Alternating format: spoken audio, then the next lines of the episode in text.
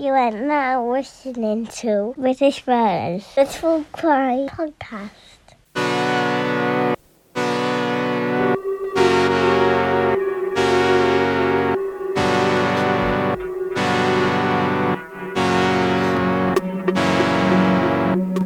Hello, everyone, and welcome to British Murders, the podcast that focuses exclusively on British murder cases and serial killers. I'm your host, Stuart Blues, and this is the sixth episode of season nine. Before we get into it, let's break the ice. The show's first opening icebreaker segment is this. True facts that sound like bullshit. This week's fact is inspired by a recent trip to B&Q. Did you know that it can take up to 36 months for a pineapple plant to develop fruit? That's far too long, innit? Seeb's waiting three years to eat a pineapple. Now it's time for the show's final opening icebreaker segment. Random quote of the day. When life hands you pineapples, you best make pina coladas. That's from an unknown source, but I thought it was relevant considering the fact I just told you. This week's case was suggested via Instagram message by Katie Lily Harris. We're back in the Cambridgeshire city of Peterborough this week, a place we visited back in season 3 when we looked at the Joanna Dennehy case. I gave a couple of historical tidbits about the city back then, but here are five more quickfire facts. Number one, the world's first mini roundabout was built in the city in 1969. Number two, a local legend called Michael Ross, whom the locals know better as Nobby the Tramp, was often seen sitting in the home he made for himself out of an old wooden bush shelter on Oundle Road. Nobby passed away in March 2020, aged 74. Number three, a couple of James Bond movies were filmed in the city. Scenes from Goldeneye and Octopussy were filmed at various places, including Nene Valley Railway. Number four, the city of Peterborough is named after St. Peter. The city's coat of arms, which contains cross keys and the words upon this rock, heavily reflects this. And number five, Peterborough is home to one of the largest concentrations of Italian immigrants in the UK. This is mainly a result of labour recruitment in the 1950s by the London Brick Company in the southern Italian regions of Apulia and Campania. As of the 2021 census, the estimated population of Peterborough was 215,700. Let me quickly advise you that this podcast contains elements that may be alarming to some listeners. As always, listener discretion is advised. There have been 69 murder convictions in the UK where the body of the victim has not been found. Investigations such as those are referred to as no body murder investigations, and they're a rather rare occurrence, although they have a high conviction rate of around 86%. Back in November, we looked at the murder of April Jones by Mark Bridger. April's body has still not been found. We also briefly touched upon the Muriel McKay case in December when writer Simon Farquhar was a guest on the show. That was one of the earliest examples in the UK of a trial and conviction in a murder case without a body. This week's case is sadly no different. Let's start from the beginning, as we always do here on British Murders. Bernadette Walker was born circa 2003, based on the fact she was 17 during this story's main timeline, the summer of 2020. Known to her friends and family as B, Bernadette was a creative young woman who not only had a penchant for art, but also dabbled in photography, something she was extremely talented at. Bernadette's photography skills led to her studying the subject at Peterborough College, an institution located just a mile east of her home at Century Square.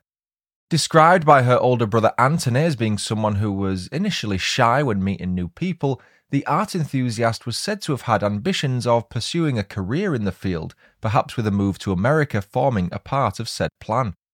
Bernadette was well respected by her tutors and peers at the college, and once she overcame her initial shyness, her bubbly and fun true self came to the surface. Like most teenagers, and let's face it, most adults nowadays, Bernadette was often glued to her phone, she had all the usual apps Instagram, Facebook, and the like, and the only reason I'm mentioning this is that her phone plays a huge part in our story as we progress through it.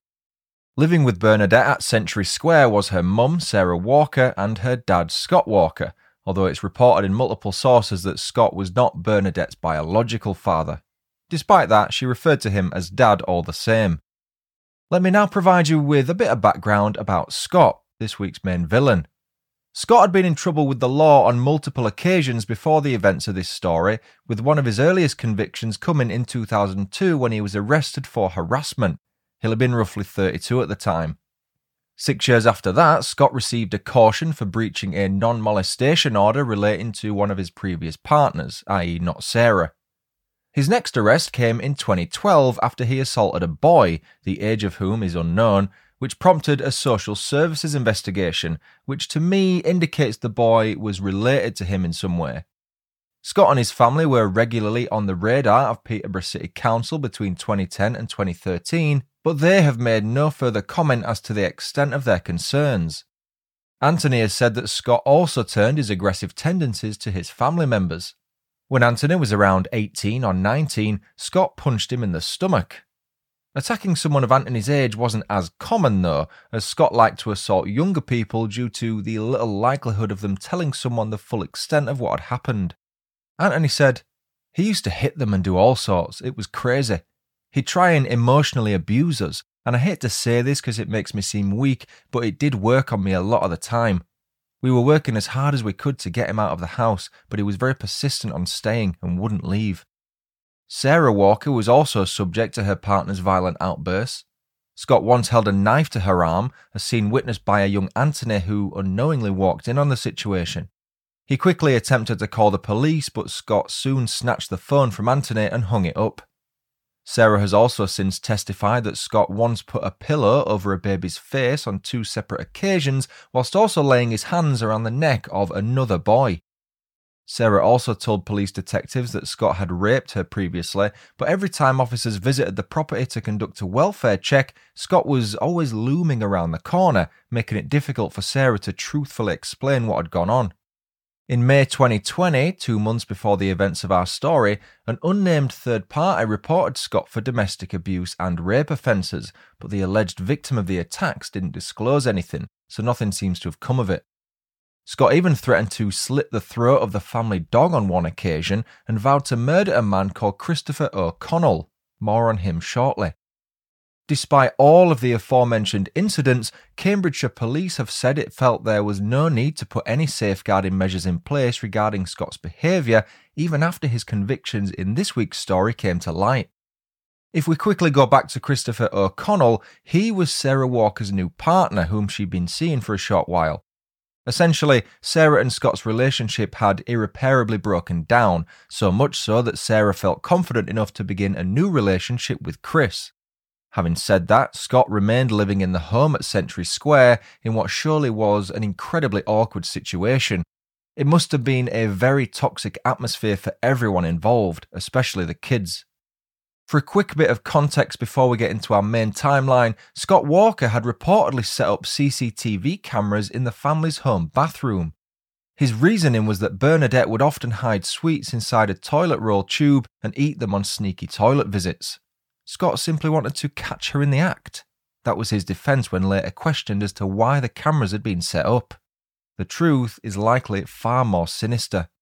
Scott has denied having set the cameras up to secretly watch Bernadette during her most private moments, and he also denied having transferred the camera's images to his laptop before later deleting them. July 16th, 2020 was the day that Bernadette made the incredibly brave decision to open up to her mum about the sexual abuse she had suffered over several years at the hands of the man she called Dad. I can't imagine how much courage that must have taken from Bernadette, but here's the kicker. Sarah didn't believe a word of it. The mother and daughter pair spoke long into the night, but Sarah vehemently refused to accept what Bernadette was telling her. The following evening, Bernadette decided to pack a rucksack and head for her paternal grandparents' house. Inside the rucksack were spare clothes, a book, headphones, makeup, and a notebook. I'll circle back to that last item as the story progresses.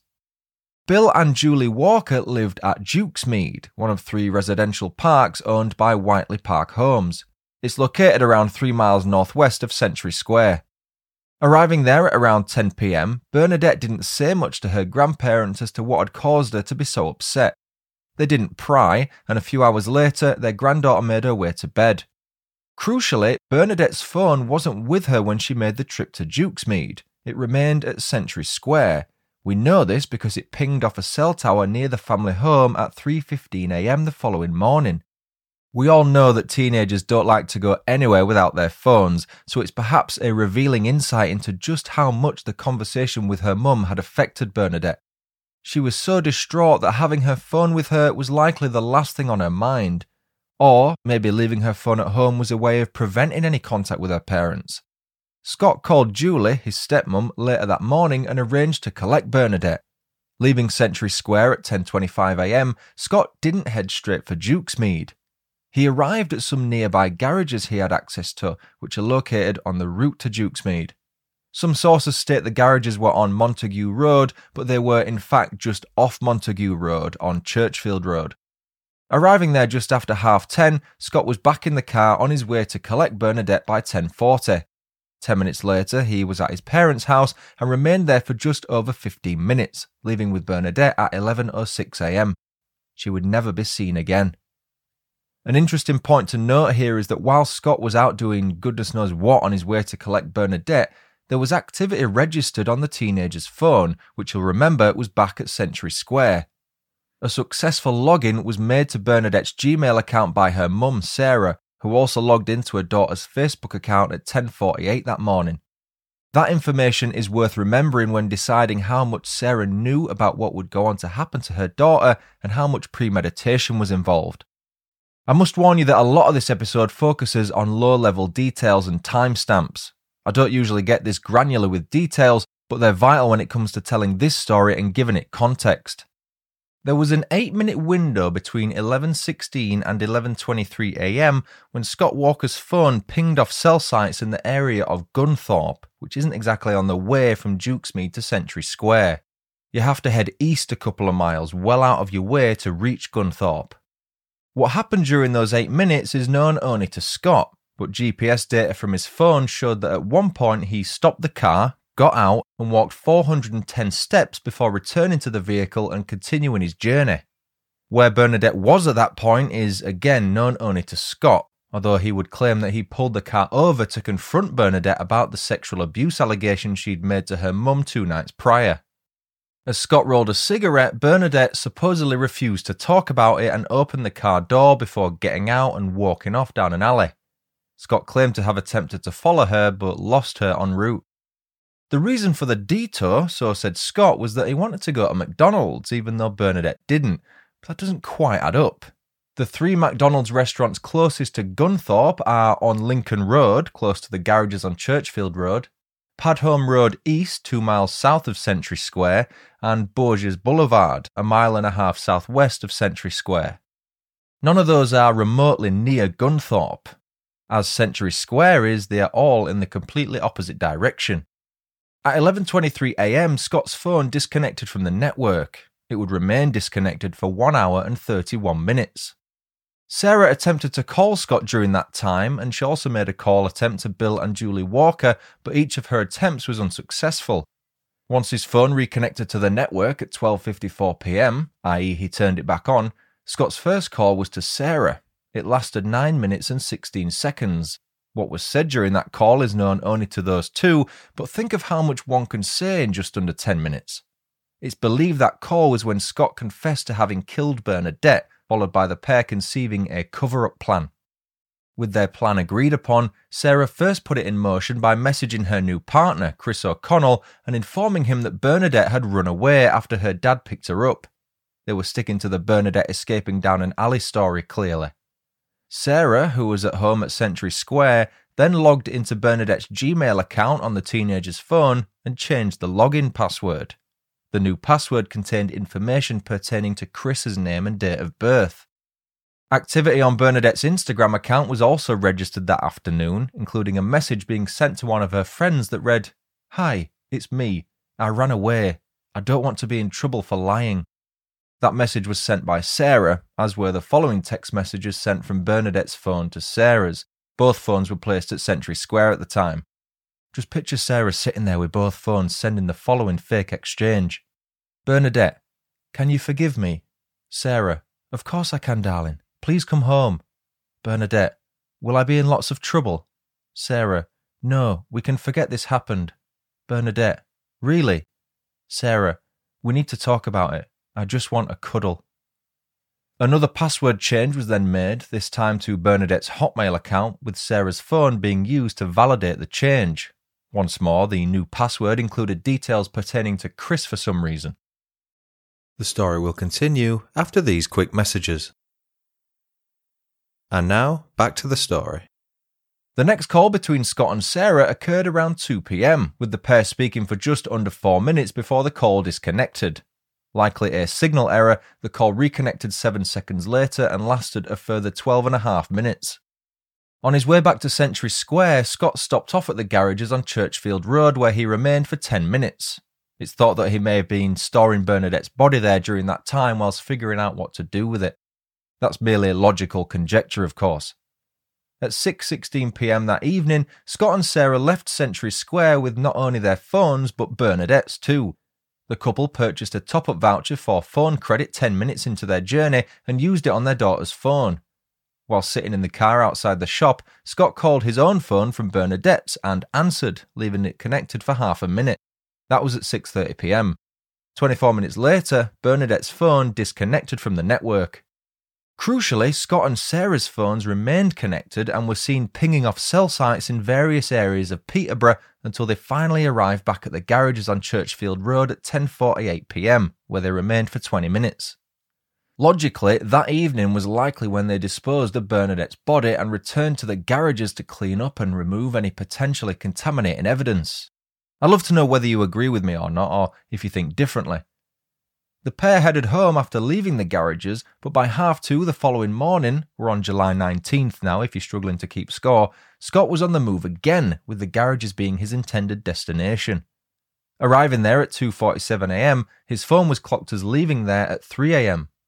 Scott then made his way back to Gunthorpe. More clean-up work, perhaps? His phone remained connected to one cell site in Gunthorpe for over two hours before he was on the move again shortly before half five. He then returned to the garages where he remained for half an hour or so before heading to Mackey's for some brekkie. That afternoon, a message from Bernadette's phone was sent to Sarah's that read, I don't know what to do, but I will be soon, when I am ready. I really want us to delete messages too. I will tell you more later. Scott would later admit to having sent that message. Sarah replied an hour later by saying, OK, I've deleted everything. What do you want to tell me? Kiss. Bernadette's phone was switched off soon after that message from her mum was received, leaving her friends unable to attempt contact with her. The early hours of the following day saw more nefarious activity taking place from Scott and Sarah. They initially visited the lockup garages at half twelve in the morning and remained there for five minutes. Scott's Mercedes was then clocked by an ANPR camera on the A16, on which the pair were headed northbound away from Peterborough. Their intended destination was a remote area in the village of Cowbit, Lincolnshire, 13 miles north of their home at Century Square. Both of their phones pinged the cell site at Crowland Water Tower next to the River Welland at 12:42 a.m. It took me ages to find the water tower on Google Maps as it's not labelled, which speaks volumes as to how remote it is. Interestingly, investigating officers would later note that Scott's car had no record of travelling anywhere near those roads since October 2019, nine months earlier. Within two minutes of pinging the water tower cell site, Scott and Sarah's phones disconnected from their networks. Ten minutes later, Bernadette's phone connected to a cell site in Cowbit and continued to ping off various cell sites, indicating it was on the move. Several messages were then sent from Bernadette's phone, with the first being sent to Sarah's phone. It read, For God's sake, what the hell, Mum? Stop messaging my friends. I swear, you tell anyone else I lied, I will tell them I don't have my phone. I'll tell everyone Dad has got it. I'm okay. Some messages were then sent to Bernadette's friends from her phone, including one message that read, You can leave me alone too. Another exchange saw one of Bernadette's friends pleading with who she thought was her mate to come home, but the person sending the messages was actually Sarah, who bluntly asked the friend to leave her alone.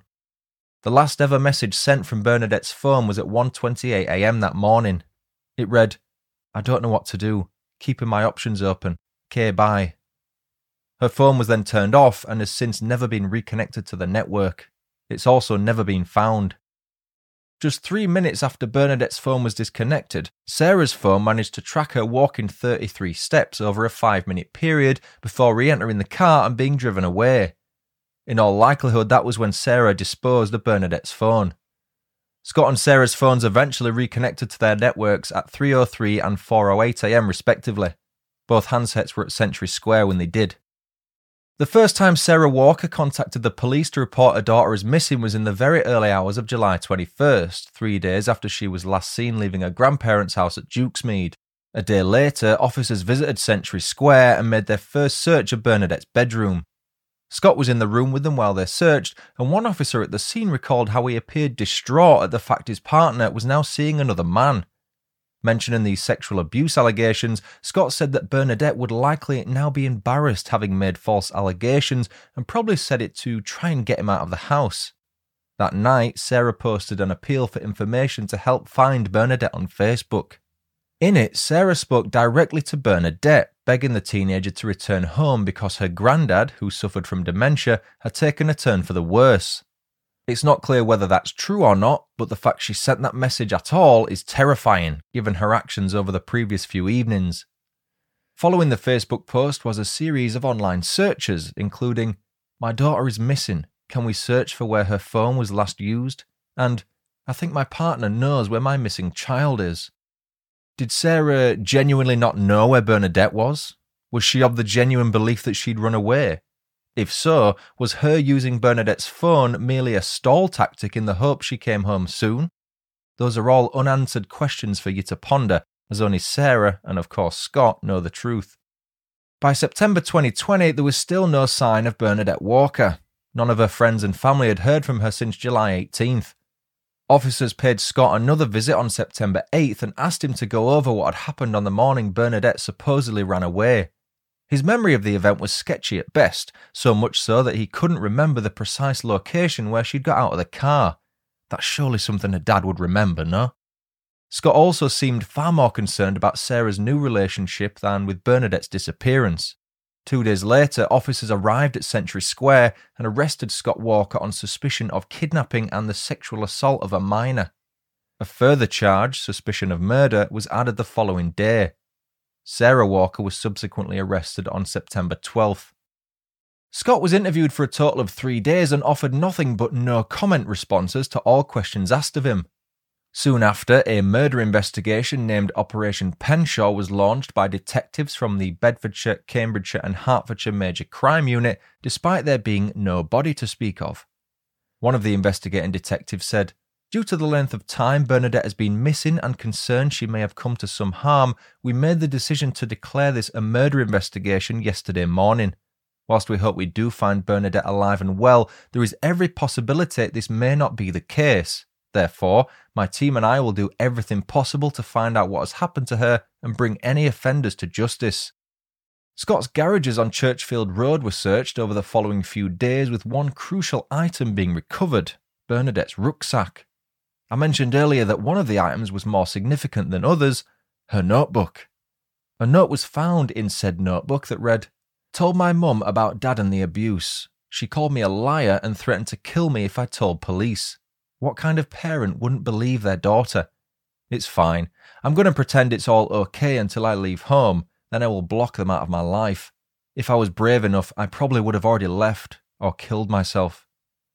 She's referring to July 16th when she confessed to her mum that her dad had been sexually abusing her for years.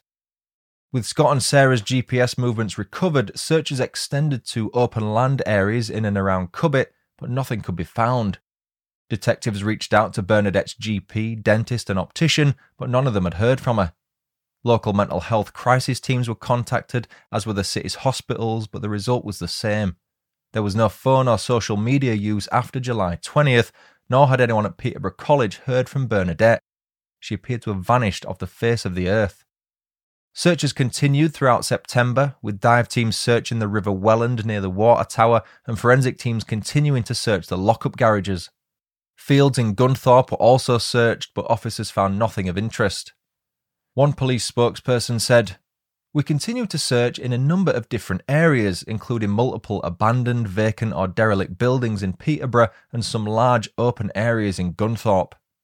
By November, police were no further in figuring out what had happened to Bernadette. Meanwhile, Scott and Sarah were being held on remand at HMP Peterborough, the UK's only prison holding both male and female inmates, although naturally the two are kept separate at all times. They appeared via video link at the Old Bailey, where they were informed of their charges.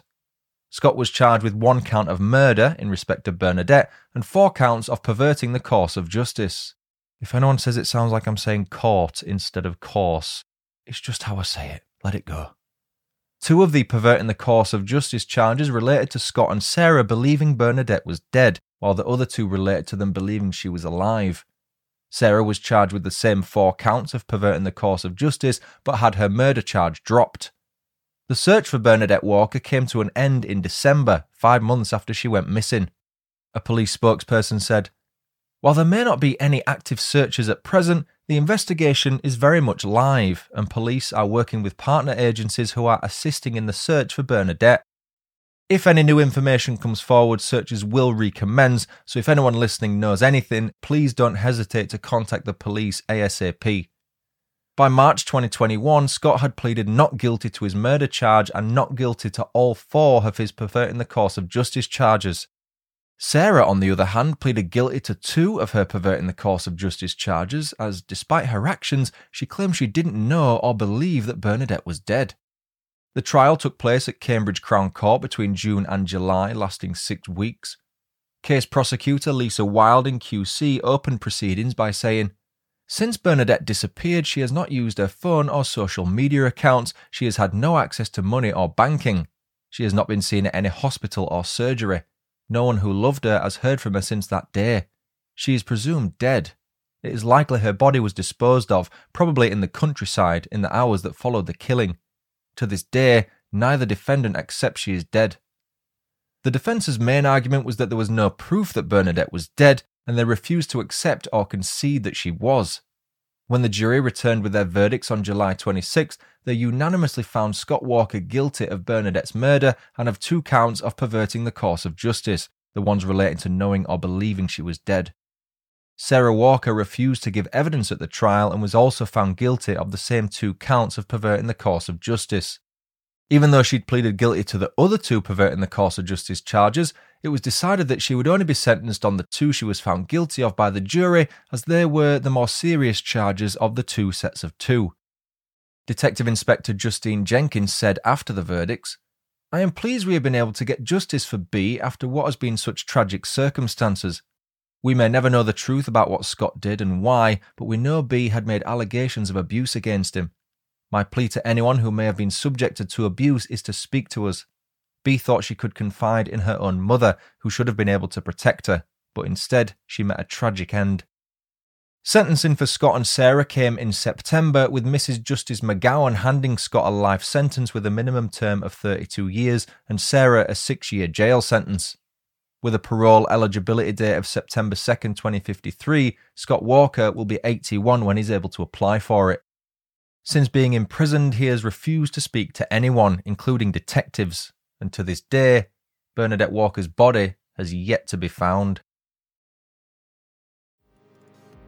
And that was the story of British murderer Scott Walker. Thanks again, Katie Lily Harris, for suggesting that case. I'd love to hear everyone's thoughts on it. If you're listening on Spotify, there's a section at the bottom of the episode where you can let me know what you thought about this case. Last week's episode received 13 responses, which was a pleasant surprise. Thank you for those. I've got just a cheeky three reviews to read out this week. D left a five star review on BritishMurders.com titled Extremely Easy Listening. It reads Recently found British Murders and I'm currently binging all episodes. I'm up to mid season 5. The length of each episode is just right. Love the jingle for Daddy Facts, so cute. Stuart's amount of waffle is not too long, and so far have not skipped forward in any episode. Mark Lewis left a five star review on BritishMurders.com titled Absolutely Brilliant. It reads I listen to your podcast while at work and it really passes the time for me. Keep up the good work. And finally, I don't know how to say this, Lered, Illered3 left a five star review on Apple Podcasts USA titled Is Stuart Arrogant? It reads I'm such a simp for a UK accent, I honestly don't know.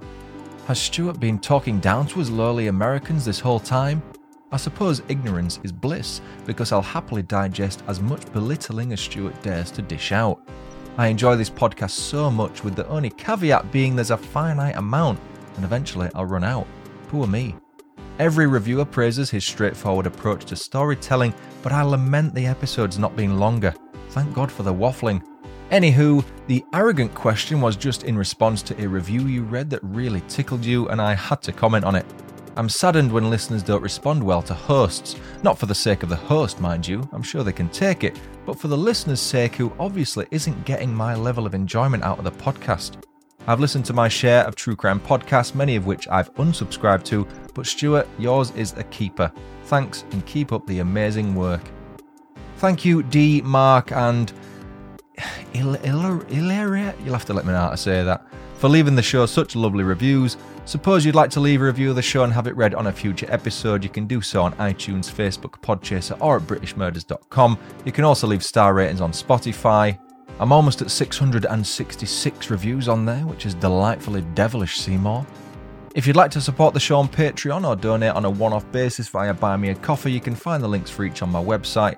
Please continue emailing case suggestions to BritishMurdersPodcast at gmail.com or message me via social media. When I do eventually get round to covering the case, you'll get a cheeky shout out for your trouble. And that's it for another episode. I've been Stuart Blues. This has been British Murders. Thanks so much for listening. Until next time, cheerio.